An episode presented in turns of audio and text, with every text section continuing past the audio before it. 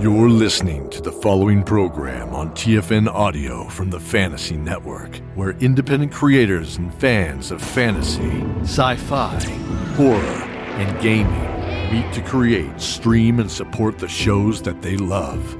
Creator-distributed, fan-supported, that's T F N. Find this and many more great programs at watch.thefantasy.network slash audio. two. Jim's first thought was, she looks like an angel. It was an easy thought to jump to, one which the killer had obviously done a good job creating. She was lying face down in a dumpster at the back end of a narrow alley. The dumpster smelled fairly strong of trash, but Jim could still smell the bay from just a few hundred feet away. The girl was wearing a white dress or robe, and her feet were bare. Across her back, something long and white seemed to unfold and spread like wings, up over her shoulders. Every trace of blood had been cleaned off the white clothes, but Jim was sure it had bled a lot when it happened. He had read about this, but never seen it. He straightened up from his bent-over position and walked a little closer to the girl. Without caring too much about the chain of evidence, at this point, he knew the lab boys had already done all they could. He knelt and let his hand touch the soft membrane of the wings. He was right. It was indeed the girl's ribs and lungs that had been spread out, creating the illusion of wings. It's called the Blood Eagle. Inspector Charles's voice came from behind him. He was climbing up onto the dumpster and crouched on the edge. Not bad for a man of his considerable weight, Jim thought. I've heard of it. It's an old Norse method of torture. Torture is about right. Except in this case, we are not yet sure if the mutilation was done before or after death. We hope to God it was after. Jim felt sick to his stomach. What have you got so far? The girl is Mary Louise West, fourteen years old. She was at a church choir rehearsal at eight p.m., left to go straight home. She only had a few blocks, and it was in a nice part of town. She never made it. Lab boys say they think she died somewhere around ten or eleven, giving him a little less than an hour to get her here before she was found by a night janitor emptying the trash cans. He called us. Charles wiped his face with his hand. Who in the hell would do something like that? She's just a little girl. Jim nodded. Roger, can I have a minute? If you want me to help you with this... Yeah, yeah, of course. Charles cleared his throat. I'll be over there, looking over her stuff. Her stuff? She had a purse, which was left next to the dumpster. It's being dusted for prints right now. Jim knew that would be useless, but didn't say it. Someone who did a thing like this, with this kind of detail, would not leave something as sloppy as prints. He would be far too careful for that. Charles climbed down. His suit jacket crept up when he climbed, but he shook it back in place with a grimace. Jim closed his eyes for a moment, concentrating. Mary Louise West, he whispered. If you're still here, show yourself. He opened his eyes, looking around. The alleyway was surprisingly free of spirits. Normally they cluttered like spectators when someone died. Mary Louise West, Jim whispered again. If you hear me, come to me. Tell me what happened to you. A small white form seemed to seep out of the dark in the corner of the dumpster. The girl was looking smaller than her real-life body, hunched over. Jim was thankful that the spirit usually tended to look like the image the person had of him or herself, and not like they did when they actually died. If he had been forced to converse with torn-up bodies, he would have gone mad a long time ago. Mary Louise, he asked, looking at the spirit. She nodded.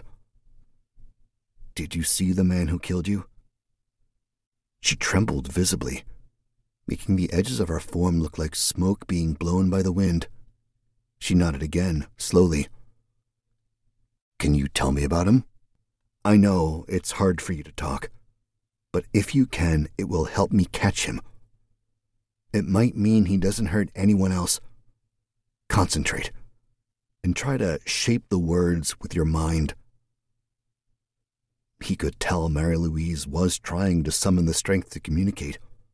It was hard for her. She was scared and knew it being dead. Jim had heard about the various stages of sorrow from a psychologist he had spoken to when his wife died, and found them silly. But he had his own stages of death. Fear, desperation, anger, reclusion, and finally acceptance and moving on.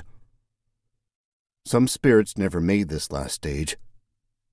They would hang around the shadow world, watching the living and mostly resenting them, sometimes stalking their living friends and relatives. In rare cases, they might take to teasing living people as a poltergeist or haunting a house. Jim knew of a man who had haunted the subway system in New York City for fifty years, unable to move on because he loved to make the trains late by fiddling with the electronics.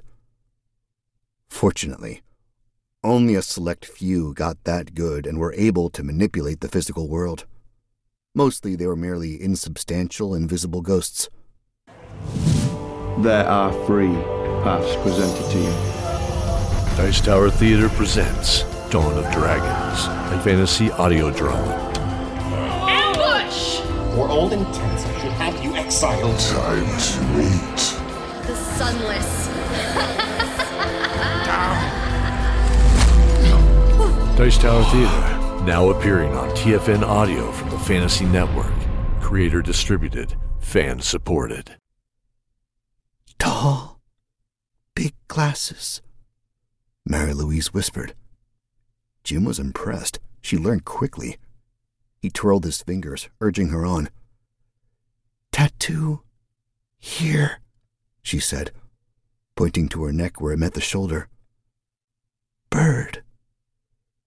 That should be helpful, Jim thought. Glasses could be discarded, but a tattoo was harder to hide, especially if it was visible outside of regular clothes. Anything else you remember? Jim asked. He made his voice soft and comforting, as much as he could. She shook her head slowly, then suddenly looked up and nodded. She lifted her hand to her mouth and mimed biting into it. He bit you? She shook her head, pointing to herself.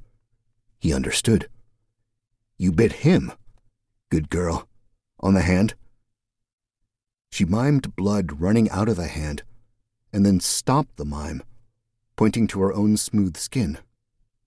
She moved her fingers in a gesture that mimed something vanishing. Jim felt a cold chill run down his spine. You bit him and it bled, but then it stopped bleeding. She nodded again. And then the wound closed and was gone. Another nod. Thank you, Mary Louise. You've been a great help. I promise you I will do everything I can to catch the man who hurt you. Mary Louise tried speaking again, but this time Jim couldn't hear her. His lip-reading skills, however, was good enough for him to recognize the words, I want my mom, on her lips. I know you do, honey. But your mom can't see you anymore, or hear you. Only very special people like me can. Your mom misses you very much, I'm sure of it. But if you hang around here too long to watch her, you will be stuck here. You've got to move on. Even though I know you don't want to do that right now. She shook her head. I can't tell you what to do. But when you feel like you can move on, you should. Everything's better than what you've got right now. Thanks again, honey. I'll do my very best to get him. Mary Louise sent him a final sad look, raised her hand in a gesture of goodbye, and slowly faded away. Jim got to his feet and swung his leg out of the dumpster. Charles looked up at him as he climbed down. Anything? I mean, I don't know how you do this stuff, but... Jim lit a cigarette and was not surprised his hands were shaking a little. I've already told you what I do, Roger. But you don't believe in spooks, remember? I don't know what the hell I believe with you, Jim. Charles wiped his face again, this time with a tissue. So did you get anything out of it? You're looking for a big, tall guy with glasses, although that's of course not a sure thing. He's strong, and he has a tattoo of a bird on his neck, right here. I don't know what bird, but based on the cruelty of his act, I doubt it's a peaceful little sparrow. Charles took out his notebook and jotted down Jim's description. Great. Tall and tattooed. That's only a quarter of the people in the Bay Area. I know. But there's something you should know about this guy. Something you probably shouldn't put in your report. Charles nodded. What? He's going to be hard to stop. He might be able to get up from a beating that would paralyze someone else. Even if you shoot him, he might still just keep coming. Are you saying Superman killed her? I don't know what I'm saying. But if you manage to corner him, be very, very careful. Jim straightened his hat and blew smoke out of his nose. How closely is the department going to watch you on this? Well, the news hounds have already been here. The Chronicle was here within twenty minutes, in fact. I bet someone tipped them off. So we're probably going to get a lot of press. Why? I'd like to conduct some investigation on my own, if that's okay with you. Jim. Charles shook his head. I can't tell you that's okay, you know that. You're not officially a cop. You're here exclusively as a consultant. Then consult me. Because I think something about this case might be hard for you guys to do without my help.